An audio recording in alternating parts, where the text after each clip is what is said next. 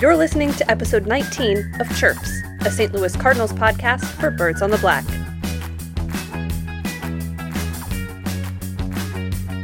He's Alex, I'm Tara, and this is part two of the Goldschmidt story.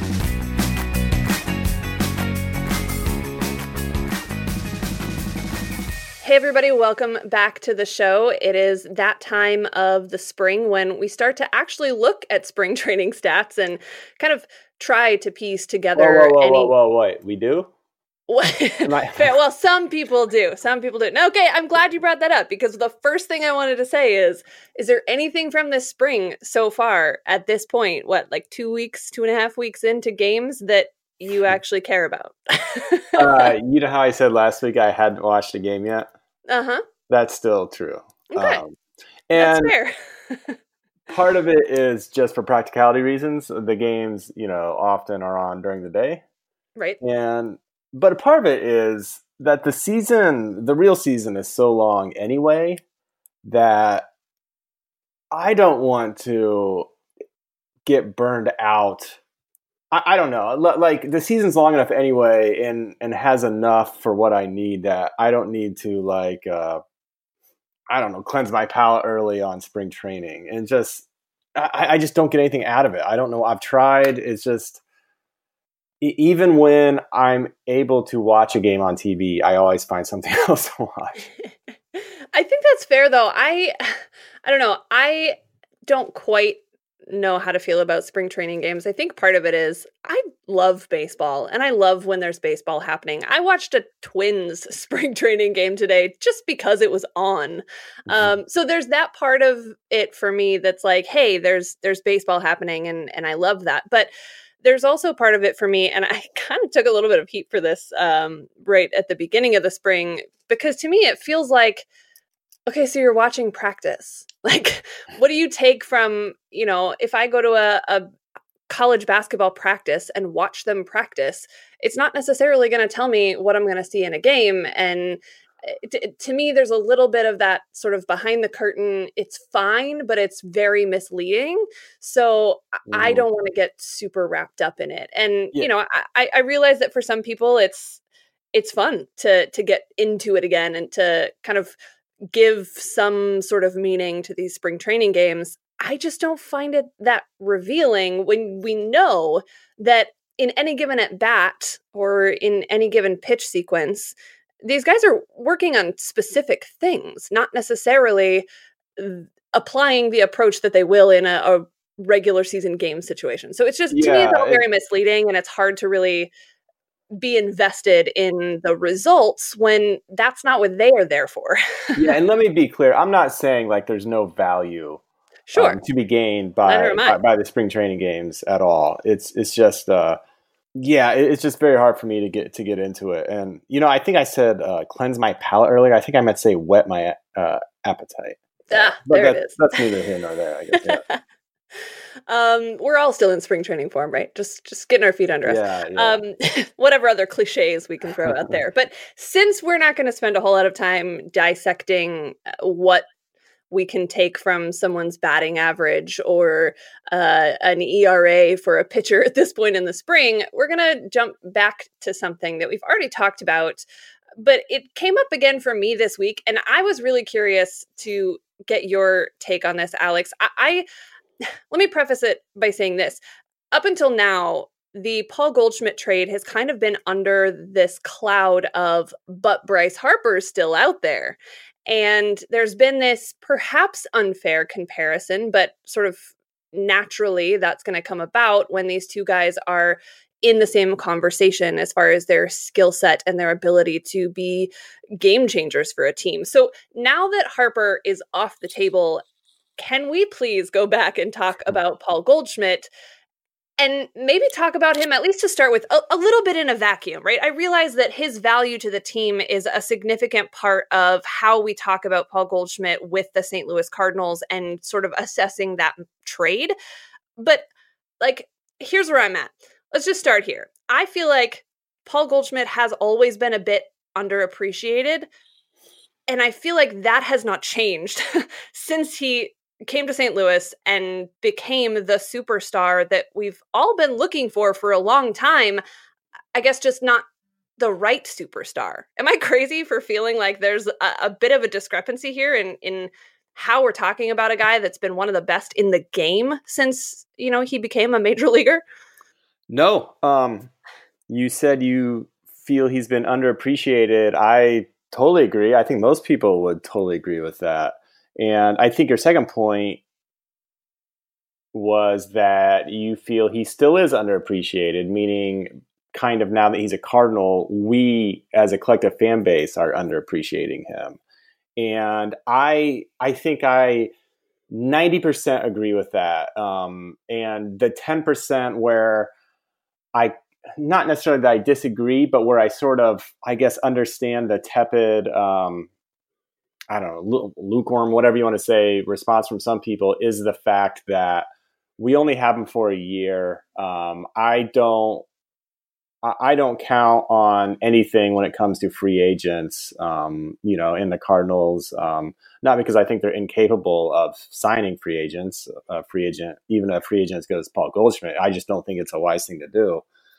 And you know what you said about him being underappreciated because you know he's been one of the best players in baseball, but he's been one of the best players in baseball with the Arizona Diamondbacks, mm-hmm. um, not with the St. Louis Cardinals. Um, and, he, and, he's 32 years old, um, which is by no means over the hill. And if you look at the, you know, most of the projections have have him being Paul Goldschmidt this year, which is a very good thing, you know. So I understand why some people, you, you know, look, if I, I think if we were to, if there was an announcement, so I, you're going to know why I'm laughing. I don't want to bring it up, but if there was an announcement tomorrow that we uh, uh, extended him or, or whatever you want to call it for like five years or whatever, I, I think the response by some people would be a lot different and they'd be a lot more excited. Um, even though we're still talking about ages, what, 32 through 36 or whatever, those should still be pretty good years from Paul Goldschmidt. Um, I think it's mostly just the fact that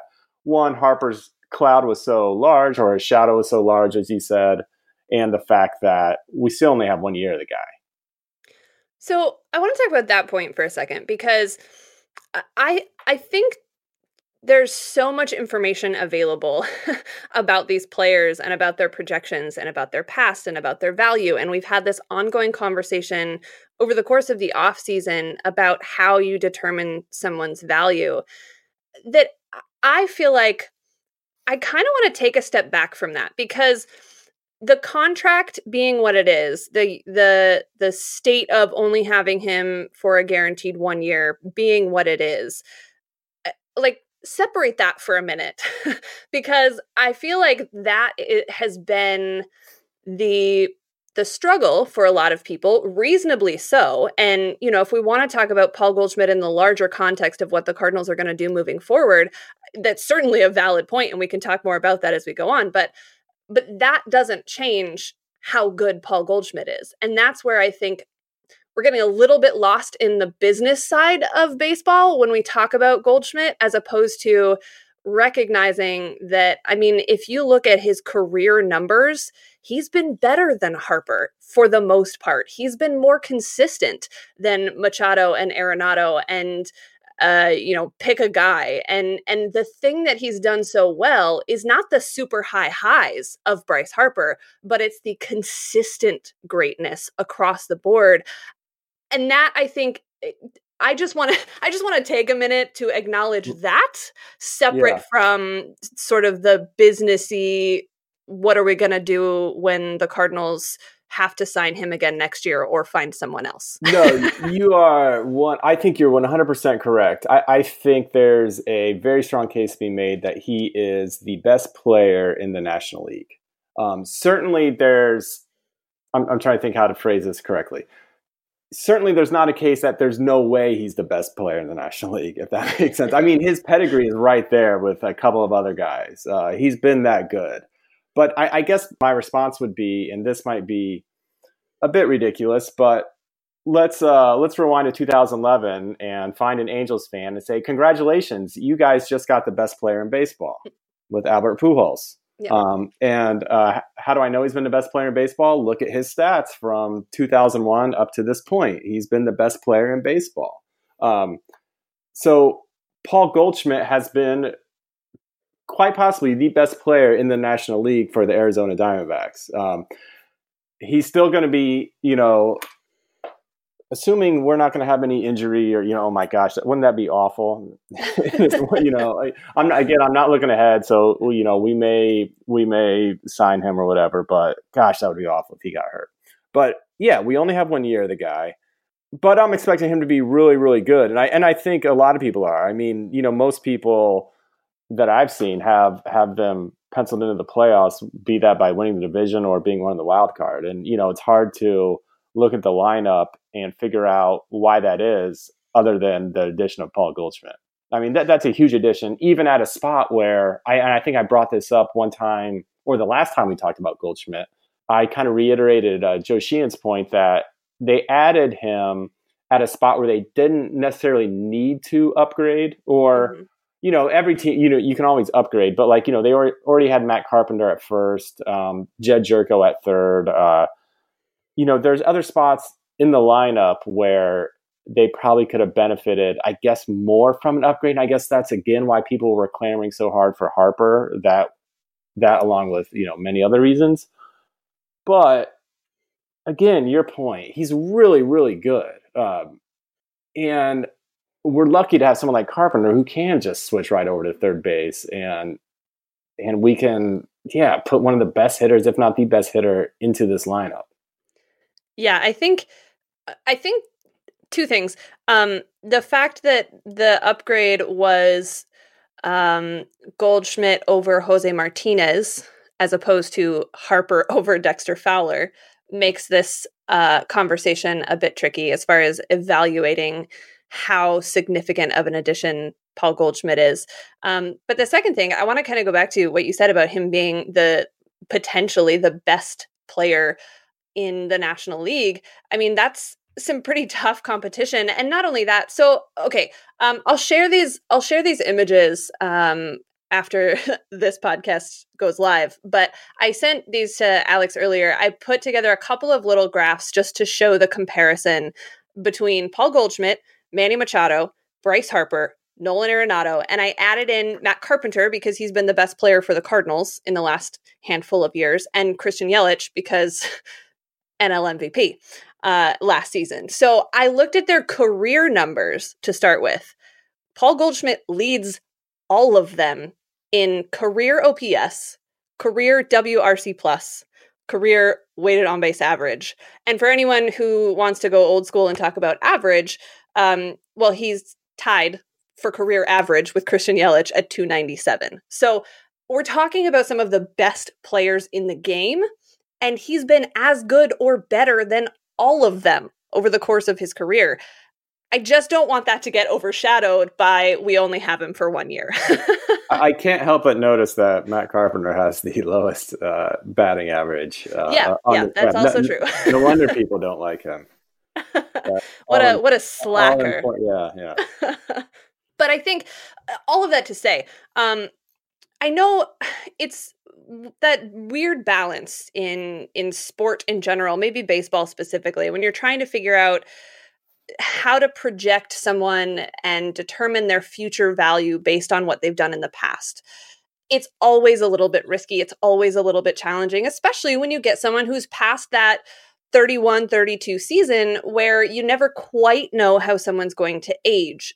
But on that note, I looked at last year And last season in the National League, Paul Goldschmidt is ranked in the top three in almost every offensive category. I mean, he's third behind Christian Yelich and Brandon Nimmo. Where'd that come from? in WRC plus in the National League. Matt Carpenter's fifth. Bryce Harper was eighth. Nolan Arenado was 10th. Joey Votto was 11th in WRC plus last year. So even in the context of last season, he's still one of the best in the National League at all of the different things he does so well consistently. To me, if you're talking about projecting someone going forward, if you can look at what they've always done and what they've done most recently, it feels pretty telling that that there's nothing that's a sure thing, but it's uh it's a pretty good bet.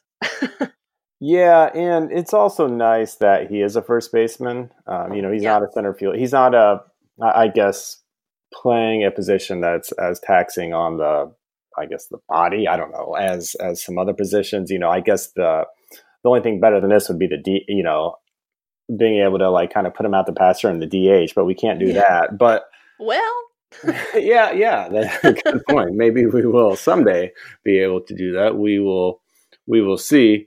Um, but I guess, yeah, the fact that he plays first base and plays it pretty well is one of the reasons why I'm not that worried about what he's going to look like at age 35.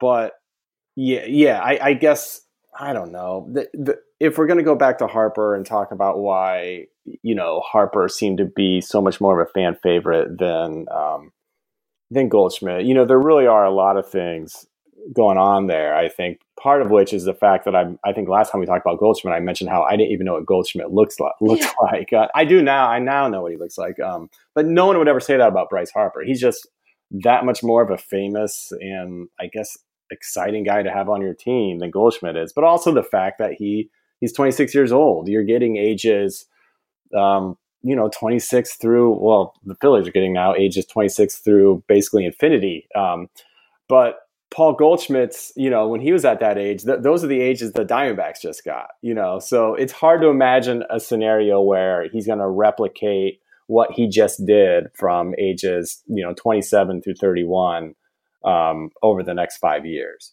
I still expect him to be very, very good, but not that good. And that's absolutely fair. Um, I think the concern when you look at Goldschmidt is, as you mentioned, moving forward. One, whether or not the Cardinals can retain him, and two, what the cost is going to be for the production in those sort of later peak years on that downside of of anyone's career at this point.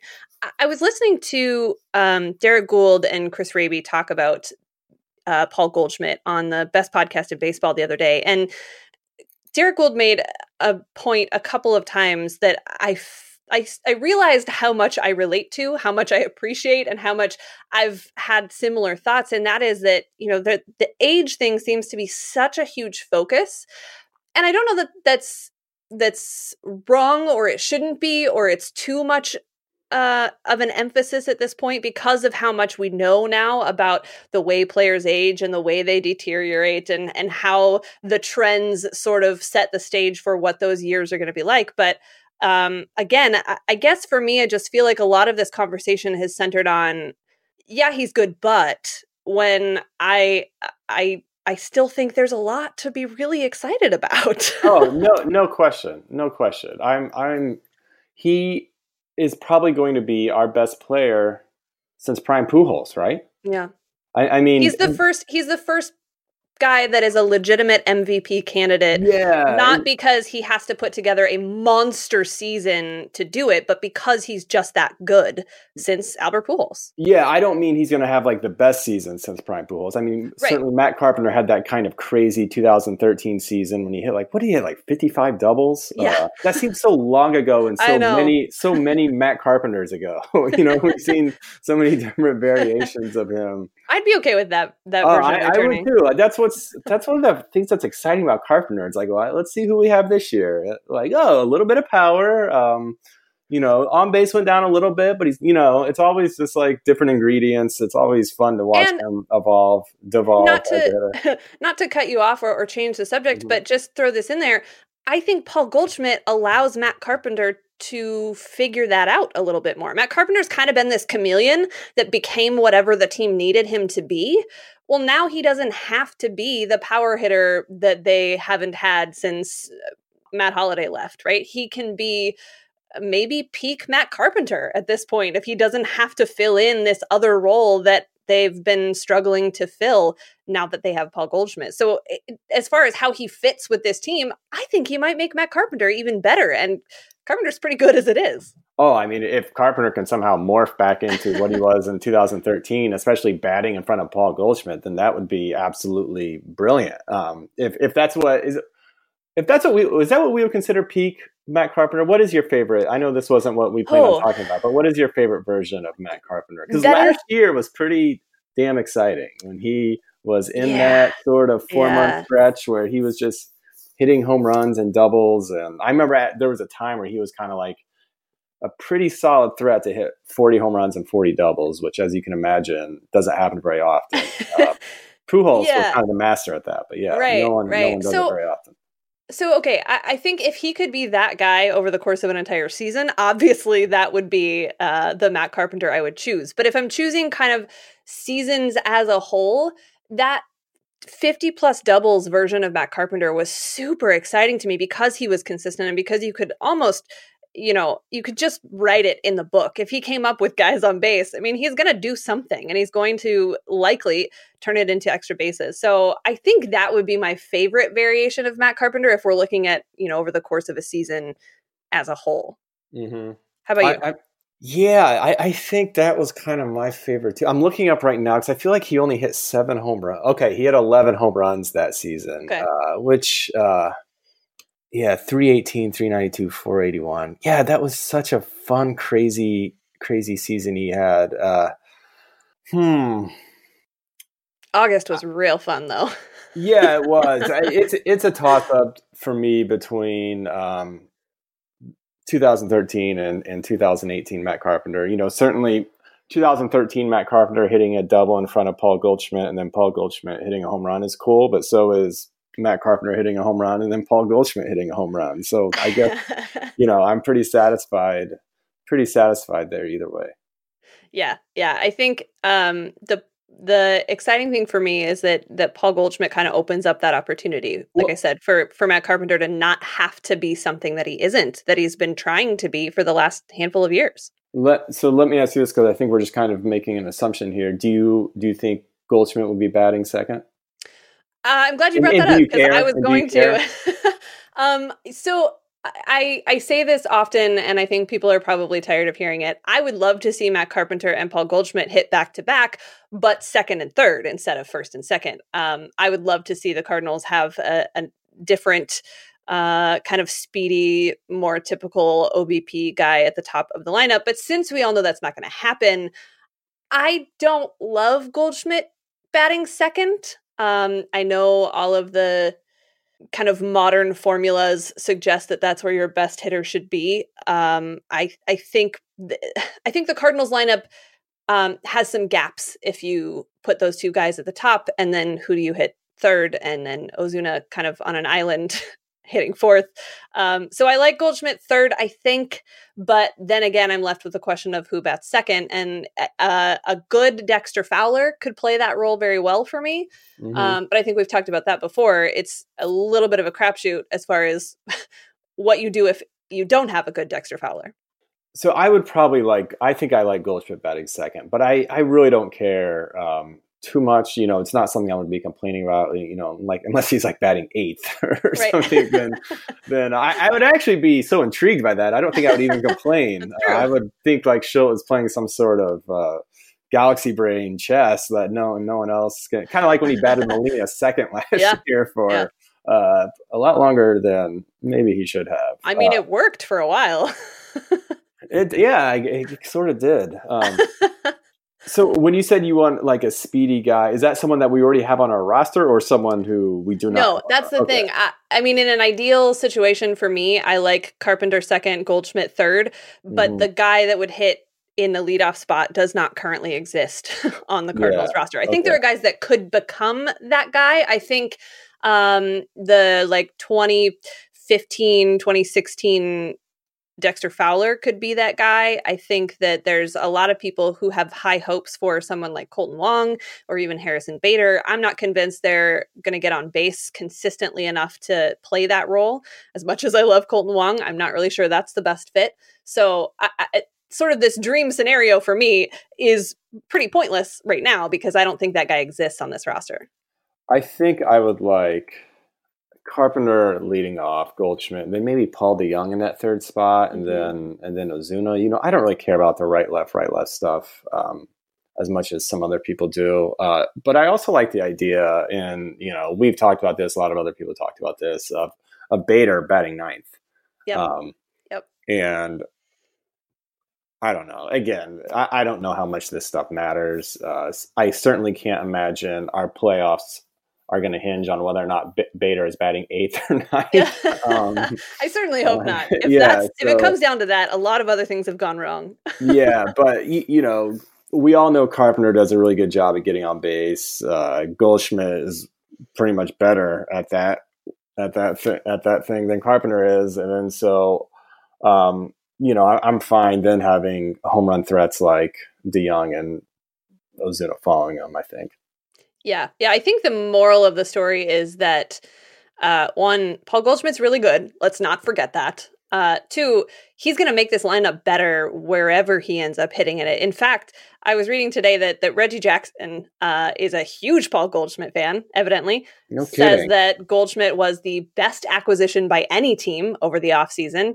Um, and and just went on and on Reggie and on Jackson, in okay. the Cardinals clubhouse about how much of a gamer this guy is and and how he's going to change the game not only because of his skill set but because of what he brings to the clubhouse all of those things. He said that he should hit fourth. So okay. you know yeah. that's well, where reggie jackson stands. Um how about this? Carpenter leading off. Okay. Goldschmidt batting second. Ozuna cleanup and Tommy Pham batting third. Oh, there it is. Wouldn't, wouldn't that have been fun? there it is. Um, yeah, Tommy Pham uh, could have been an interesting part of this conversation for sure. Um, How are you um, feeling about that trade these days? I feel like Tommy Pham could have been an interesting part of this conversation. um, no, you know, Look, I think it's really hard to, from the outside, look at a clubhouse that was clearly in disarray. And I know it's it's pretty easy and and probably not entirely wrong to place a lot of that blame on the manager for letting it get to that point. Um, but look, Tommy Pham is is not uh, is not a guy that's going to let anyone tell him how to think or or how to act or what to say or or how to do things. And I imagine that that gets complicated uh, in a clubhouse full of guys who have a lot of veteran experience um, and and i don't know maybe it was hmm. maybe it was not going to be a good fit because of that as opposed to just looking at his skill set so if you're asking me how I feel about the Tommy Pham trade, I think it's unfortunate that he couldn't find um, a place long term with the Cardinals, but I'm certainly not in a position to say that that is, uh, you know, entirely avoidable. yeah, I, I, have a theory. Um, well, I don't know how much. I don't know if it's fair to call this a theory, but you know, I love Tommy Pham. He's one of my favorite Cardinals ever. Um, I think that Tommy, it wasn't so much that he had issues with Matheny. I think he had issues with the suits. I don't think like DeWitt and whoever else sits, you know, sits up there um, with those guys. I think, you know, some of those quotes in the Sports Illustrated article, that stuff, because they traded him after they you know, had canned Matheny and Shildt was in there. And, you know, Shildt has known, had known Pham for ages, right? You know, and they both have the same eye disorder, you know, disorder. So yeah. they kind of had bonded over that. I know, I was never under the impression that Shildt had a problem with Pham, Um, but maybe I only say that because Shildt seems like the nicest guy ever who seems to always have players' backs and connect with everyone pretty well, which we've found out that Matheny was not very good at that. Uh, So yeah, I was always under the impression that it was more of a DeWitt like ownership problem, like you know, get this malcontent off my team than it was Matheny, but I could be wrong. I don't, you know, uh, give a peek behind the curtain. We intended on talking about Paul Goldschmidt, and I, for whatever reason, uh, turned into Tommy Pham uh, skid. So uh, we weren't Something prepared we to talk about. Yeah. So listen, we don't get to talk about Harper anymore, so we have to have some other thing to go yeah, to yeah. to get us really far off track. No, but I do think it's you know that kind of stuff all comes into play when we're talking about what this Cardinals team can look like moving forward. Um, I think that's why you know there's a lot of angst about Paul Goldschmidt and the possibility of him only being around for a year because they don't have Tommy Pham and they don't have, you know, start filling in the blanks. Um, and there are a lot of those things. So a, a bit of a rabbit trail, but uh, an interesting one to discuss nonetheless. yeah, I, w- I will say, uh, I want to say this about Paul Goldschmidt. If if I was uh, you know a person who is into gambling or whatever, I would place money on him winning MVP. Yeah. Because I just feel like it's gonna be one of those things where if the Cardinals make the playoffs, it's gonna be the first time. You know, we we we hear ad nauseum like, oh, they haven't made the playoffs in three years. Um, if they make the playoffs in 2019, and Goldschmidt has a a very Paul Goldschmidt season, like even if like say someone like Kris Bryant or one of the other usual suspects um, is ahead of him and like you know some of the like war or whatever you know the most important stat people believe when you know formulating this award. I think i could just see like voters being like look cardinals weren't making the playoffs. They got this guy. Yeah. he's, he's from what i heard really really good and now they're in the playoffs. That's my mvp so i think i think we could be looking at a, a very good chance to see a cardinal win the mvp this year. Yeah. I think that it's a very realistic possibility and that in and of itself is is pretty exciting.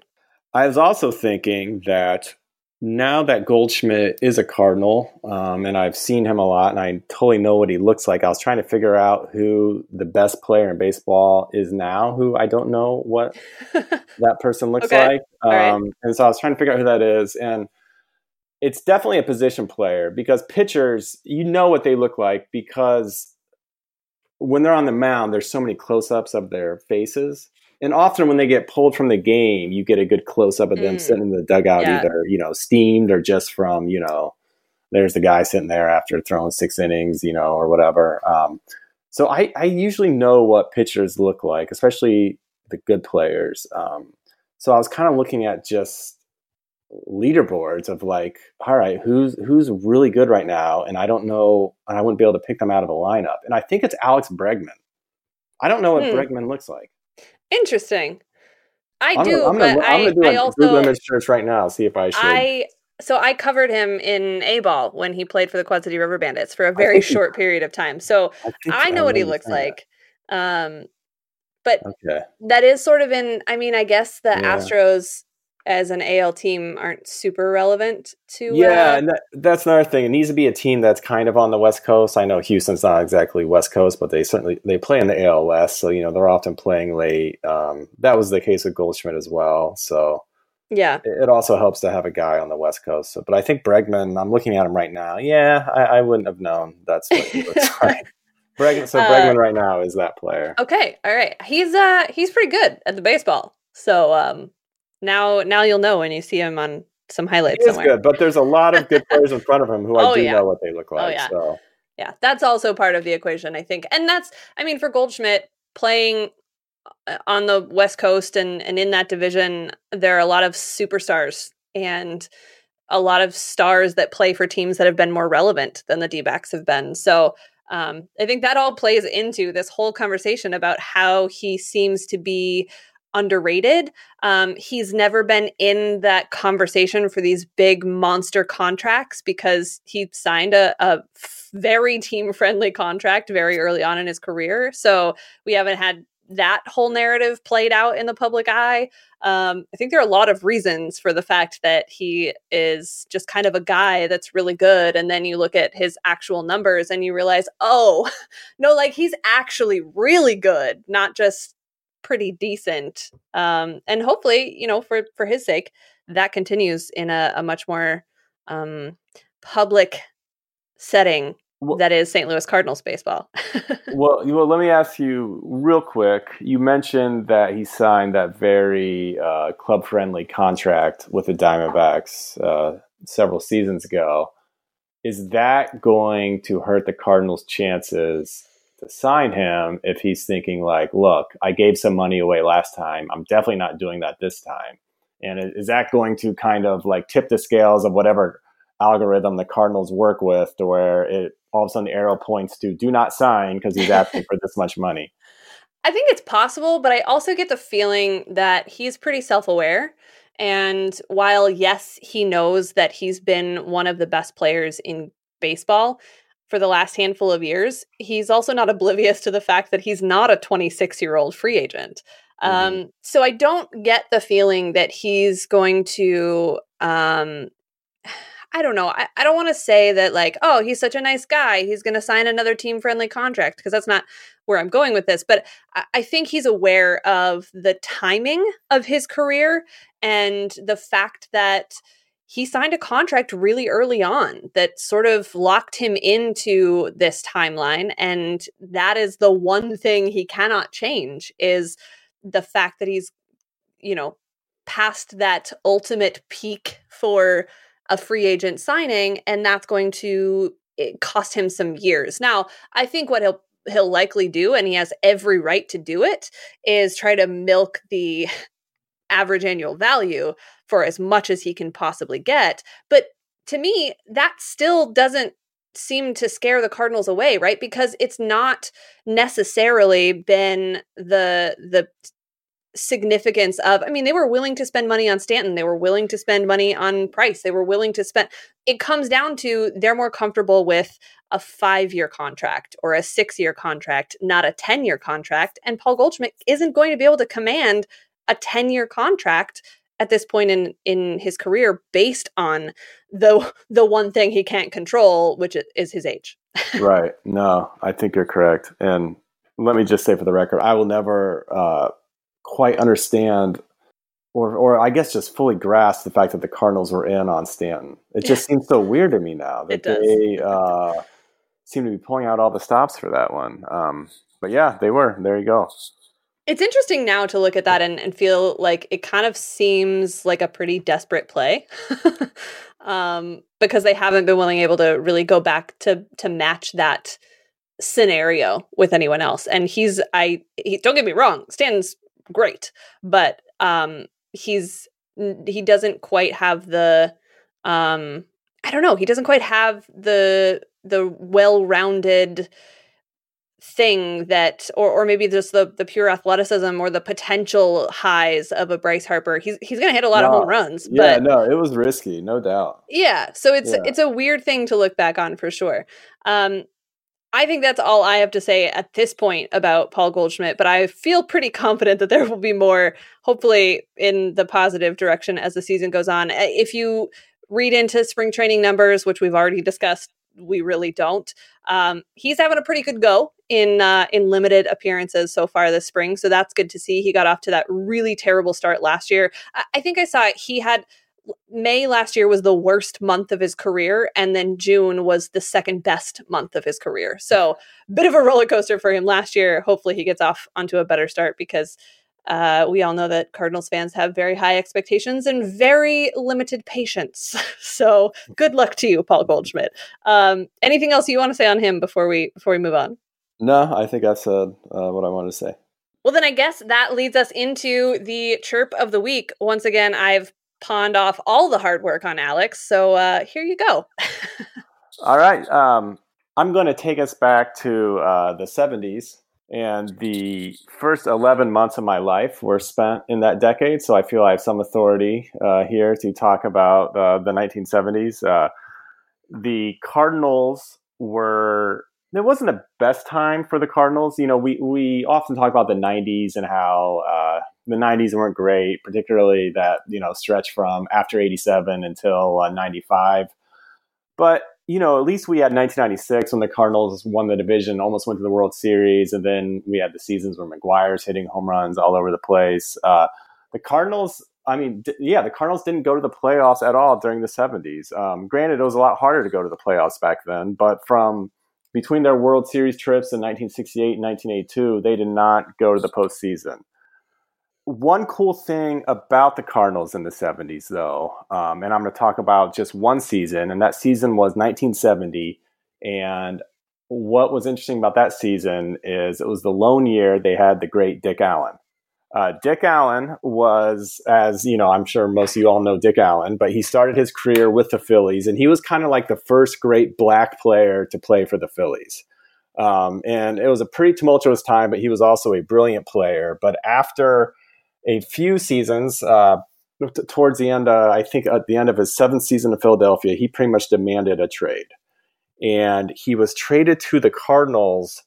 And what's interesting is he was traded to the Cardinals in the Curt Flood McCarver trade. Mm. Um, and so that trade obviously became very famous for nothing that Dick Allen did, but for the fact that, you know, Curt Flood refused to report to Philadelphia. And a lot of us know the history that then went on from there. Well, Dick Allen in 1970 with the Cardinals actually had a really, really good season. He hit 34 home runs and was an all star with the National League.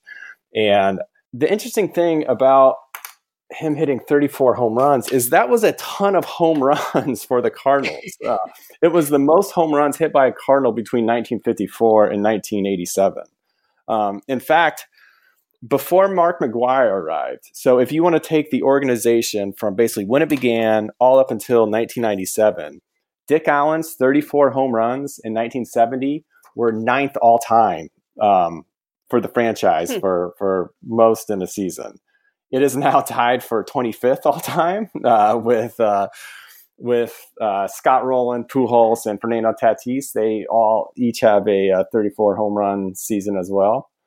Um, but unfortunately, the Cardinals, for whatever reason, decided that one season of Dick Allen uh, was enough, and at the end of that season, they traded him to the Dodgers for Ted Sizemore and Bobby Stinson. Uh, now, Bobby Stinson is not to be confused with the same Bobby Stinson who went on to play guitar with the band The Replacements. um, if any of you are into The Replacements, but that Bobby Stinson, the guitarist for The Replacements, hit just as many home runs for the Cardinals as this Bobby Stinson did, which is zero. So that tells you how good Bobby Stinson was.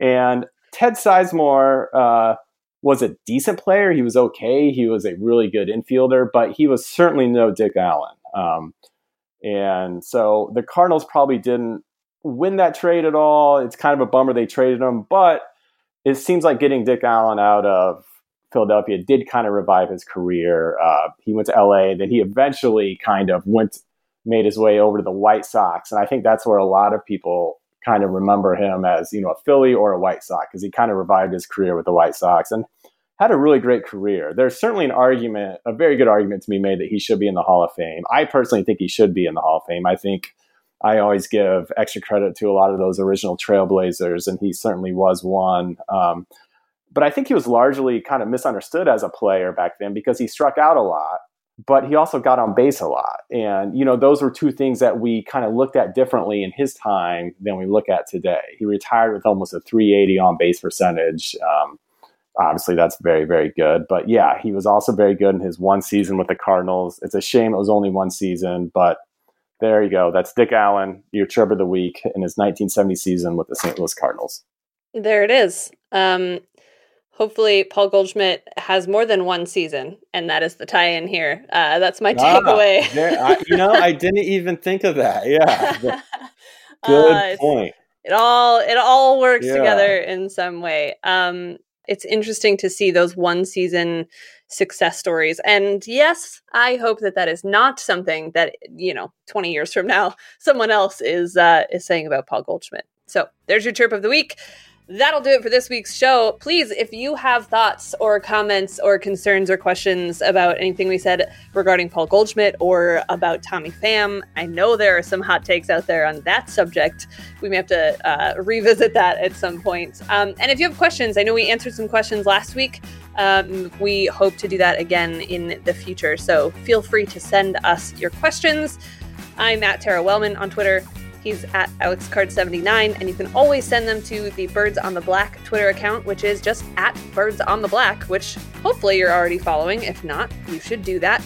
And we will be back with you next week, creeping closer to games that maybe Alex will actually watch and maybe I'll actually care about. That is all coming up.